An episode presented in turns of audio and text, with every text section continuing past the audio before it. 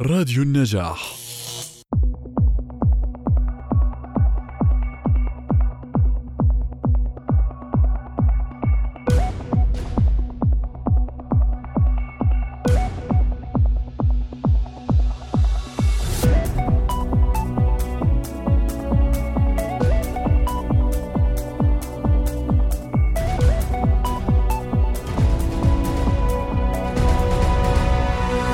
مستمعينا عبر أثير راديو النجاح أرحب بكم بحلقة جديدة من مجلتكم الأسبوعية النجاح Plus. مواضيع متعددة نسلط الضوء عليها. أهلا بكم وفي عناوين اليوم. مهنة لا تخلو من المخاطر والانتهاكات فما هي هذه المهنة؟ فلسطين في قصص لأول مرة على نتفليكس. أنواع من الفوبيا الغريبة نتعرف عليها وإياكم. أبو كلثوم يرافقنا في موسيقى بلاس. الكثير من التفاصيل معي أنا أسماء فرج الله.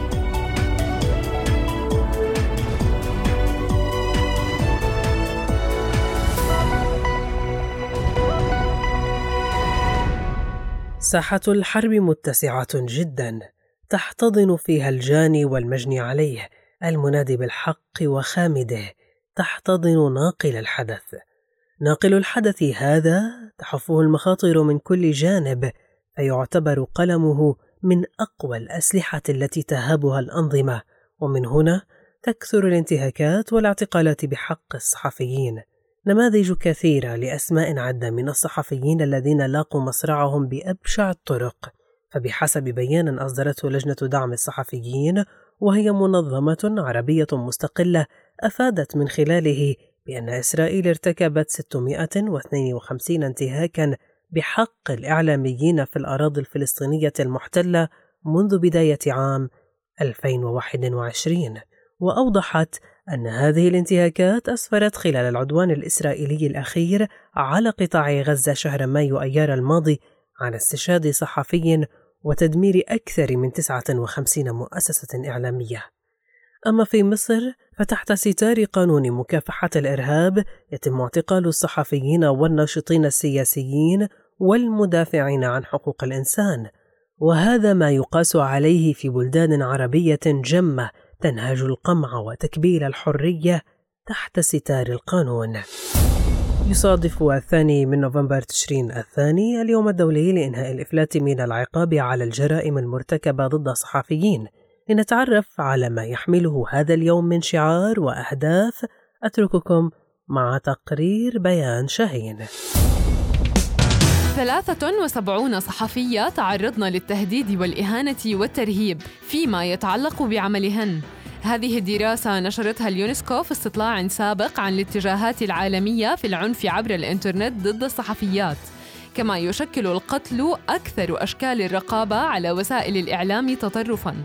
تتسبب التهديدات بالعنف والاعتداء على الصحفيين على وجه الخصوص بإنشاء مناخ من الخوف لدى الإعلاميين مما يعيق التداول الحر للمعلومات والآراء والأفكار لجميع المواطنين.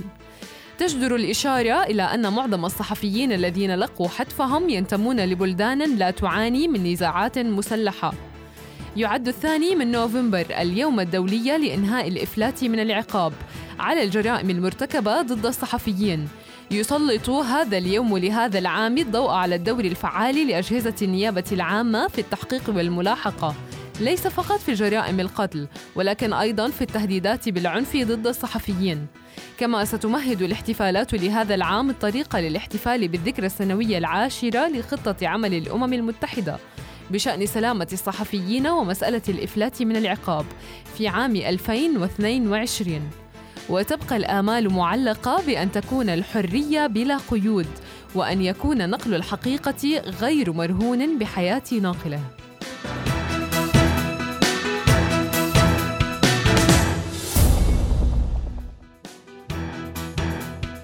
مجموعة من 32 فيلما فلسطينيا على نتفليكس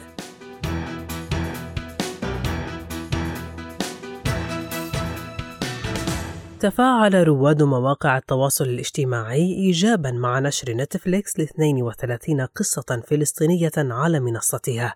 وذلك في الرابع عشر من أكتوبر تشرين الأول. نأخذكم مستمعينا في جولة معرفية لبعض هذه القصص. كأننا عشرون مستحيل للمخرجه الفلسطينيه آن ماري جاسر وصل هذا الفيلم إلى التصفيات النهائية في جوائز الأوسكار فضلا عن فوزه بجائزة أفضل فيلم في مهرجانات بالم سبرينغز وشيكاغو وآي أف بي نيويورك وغيرها والذي كان عرضه الأول في مهرجان كان السينمائي. اختارت نتفليكس فيلم العبور لأمين نايفة الذي جسد فيه معاناته الشخصية عند نقطة تفتيش إسرائيلية لزيارة جدته قبيل وفاتها. والذي قال لهذا نصنع الأفلام لأننا نريد لقصصنا أن تسافر وأن يعرفنا الناس. أما فيلم الجنة الآن من إخراج هاني أبو أسعد تدور أحداث هذا الفيلم حول تخطيط لأصدقاء الطفولة للقيام بعملية فدائية في تل الربيع ولكن الأمور لا تسير كما المخطط لها. الفيلم رشح لجائزة أوسكار أفضل فيلم ناطق باللغة الأجنبية. ملح هذا البحر يروي الفيلم قصة شابة فلسطينية حاملة للجواز الأمريكي قادمة من المنفى لديارها فلسطين المحتلة. ومن هنا تدرك المعاناة ومعنى الحواجز والإغلاق وأن تكون فلسطينيا. قابل التفاعل الإيجابي لنشر نتفليكس للقصص الفلسطينية عبر منصتها استغرابا بوصفها خطوة مغايرة لسياسة انتهجتها بتمجيد الكيان الصهيوني. ومن هنا ننقل لكم مستمعينا آراء البعض حول السبب الماثل خلف عرض هذه القصص على منصة نتفليكس. عن نفسي حاضرة ثلاث أفلام من المجموعة للأفلام الفلسطينية المعروضة على شبكة نتفليكس. منهم فيلم عمر والمر والرمان وفيلم ثلاث آلاف ليلة. وأعتقد السبب في تأخرهم لعرض هالأفلام حتى الآن بكل بساطة وأعتقد هالسبب رئيسي جدا إنه تفكير مثل هيك شركات هو business بحت. القصد هو فيلم قوي يجذب المشاهد فقط. بالإضافة آه، لتصدر الترند العالمي طبعا لجذب مشاهدات أعلى. okay هلا برأيي إنه الأفلام اللي رح تطلع آه، على نتفليكس آه، لها إيجابيات عم بتشوف بتواجه الفلسطينيين ورح تكون أمور إيجابية. ولكن بنفس الوقت لها نتفليكس غايتها إنه عم بتلم مشاهدات وطرحت الأفلام هاي عشان يزيد مشاهداتهم لأنه قضية الفلسطينية آخر فترة صارت ترند فنتفليكس استغلت هاي الشغلة فعملت عنها أفلام لأنها كانت بصالحها أه بتوقع إنه بسبب آخر فترة صار في حرب أه بغزة وكل العالم كاتفت إيديها مع بعض على عشان غزة وفلسطين يعني. ومن الإشي هذا إنه ممكن إنه خف عدد الزوار على الموقع نفسه على موقع نتفليكس وقل المستخدمين تاعونه وكذا وإلى ذلك. وممكن إنه عملوا الحركه هاي يعني. عشان العالم تصير تتابع نتفليكس بشكل أكبر عشان يشوفوا شو هي فلسطين شو هي القضية الفلسطينية فوبيا الأماكن المغلقة المرتفعات الشاهقة الظلمة كلها لا تشي بالاستغراب على عكس ما سنخبركم عنه الآن هل سمعتم بالآيسوبروفوبيا؟ الآيسوبروفوبيا هو خوف من المرآة أو بشكل أكثر تحديداً من رؤية انعكاس الشخص لنفسه في المرآة الذي من الممكن أن يتسبب في الشعور بالخجل أو الضيق ويمكن أن يؤدي إلى الاكتئاب. ننتقل للنوع الثاني والذي لا يقل غرابة وخصوصا مع إقبال فصل الشتاء، إذا هو الخوف من المطر ويندرج ضمن فئة مصطلح رهاب البيئة الطبيعية والذي يشمل أيضا رهاب الضوء والثلج والبرد والرياح. أما الخوف من الأرقام ليس كما تظنون مستمعين بأن الشخص يعتقد أن العملاق واحد أو صفر يختبئان تحت السرير بل يظهر رهاب الأعداد عادة كالخوف من الرياضيات أو التعامل مع الأرقام. هناك العديد من أنواع الفوبيا الغريبة أو غير المألوفة يعاني منها البعض. لندرك سبب نشوء مثل هذه الأنواع من الفوبيا غير المألوفة يحدثنا الأستاذ ليث عودة الحاصل على درجة الماجستير في علم النفس الإكلينيكي عن تلك الأسباب. آه، الحديث عن المخاوف آه، غير المألوفة هو حديث له شقين. الشق الأول إن بنتحدث عن نوع من المخاوف المحددة ونعرف المخاوف المحددة هو شيء من خوف من شيء معروف ومحدد. وبالتالي إحنا عندنا مخاوف محددة مألوفة ومخاوف محددة غير مألوفة. فمثلا الخوف من القطط أو الخوف من المرتفعات أو الخوف من الدم أو الخوف من الأماكن المغلقة هي مخاوف محددة لكن أصبحت مألوفة بسبب كثرتها. آه، لدينا نوع آخر من المخاوف المحددة آه، هي غير المألوفة وممكن يكون خوف من شيء غير مألوف وغير منتشر بشكل كبير مثل المخاوف المحددة المألوفة. ومثال ذلك مثلا الخوف من الباب الخوف من المرآة الخوف من البرق الخوف من الرعد واللي هي أشياء ممكن تسبب خوف بسيط لكنها آه، مثلها مثل المخاوف المحددة. طبعا النوعين كل أنواع المخاوف المحددة بتسبب خوف بسيط في العادة لكنها لا تسبب رد الفعل هذا اللي بيقوم فيه الشخص. على الشق الآخر لدينا المخاوف غير المألوفة المرتبطة بصدمات أو المرتبطة بحوادث مهددة للحياة. آه، بالتالي هي بتصفي عند الشخص آه، ما يسمى بالإشراط آه، اللي هو عبارة عن أنه تعرض لحدث مهدد للحياة أو لحدث صادم أو لحدث مخيف بوجود مثل هاي الأشياء مثلا بوجود مرآة بوجود باب. بوجود آه، صوت المطر بوجود مطر نفسه فبالتالي بصير عند الإنسان ربط أو إشراط بأنه إذا حصلت هاي الأشياء هذا الشيء ممكن يتبعه أشياء سلبية وسيئة وبالتالي صارت هي عبارة عن إشراط يسبب له الخوف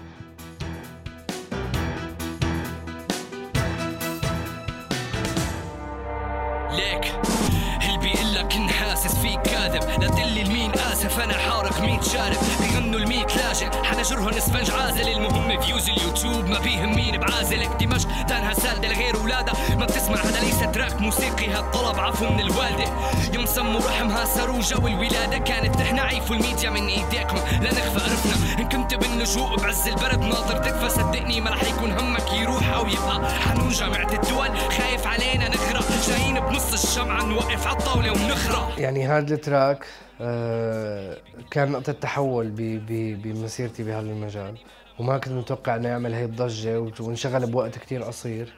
آه، بس كان حقيقي جدا. مالي مع تجميل ال الواقع وتهذيبه عرفت كيف شو ما ينزل دج عروس أصحابه. لا لا أنا بالنسبة لي لا زدته دج.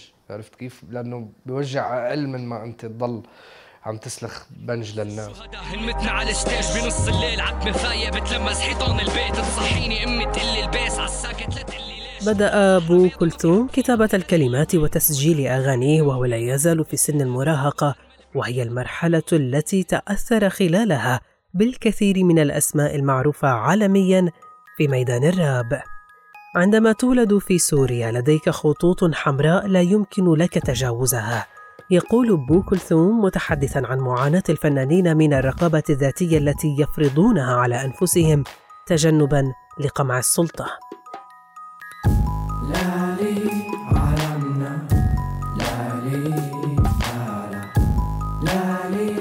عاش أبو كلثوم رحلة اللجوء والنزوح كأي سوري شهد الحرب وآثارها. أصدر أبو كلثوم ثلاث ألبومات آخرها ألبوم طالب 2021 أما الأول بعنوان أندرال 2015 والثاني البعبع 2017 وأصدر عدة أغاني منفردة منها أربع أغان حققت له شهرة واسعة نسبيا فتحت له الباب لجمهور جديد ومختلف هي ترحال 2017 وزملوا 2018 وجوانا 2019 ممنون 2020 والآن مستمعينا نترككم مع أغنية زملوا لبو كلثوم.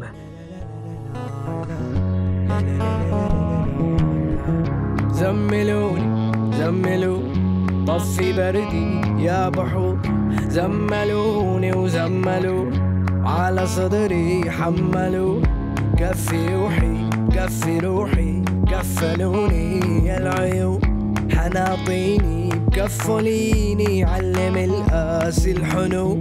سند أنثى بألف رجال تبني بظهره سدود بينا عسود الدور تضوي سما نجوم لما تطغى براسي نفسي وتبدأ تنهاشني الوحوش. غيرك عنهن ما بيحوش فبخوفن فيكي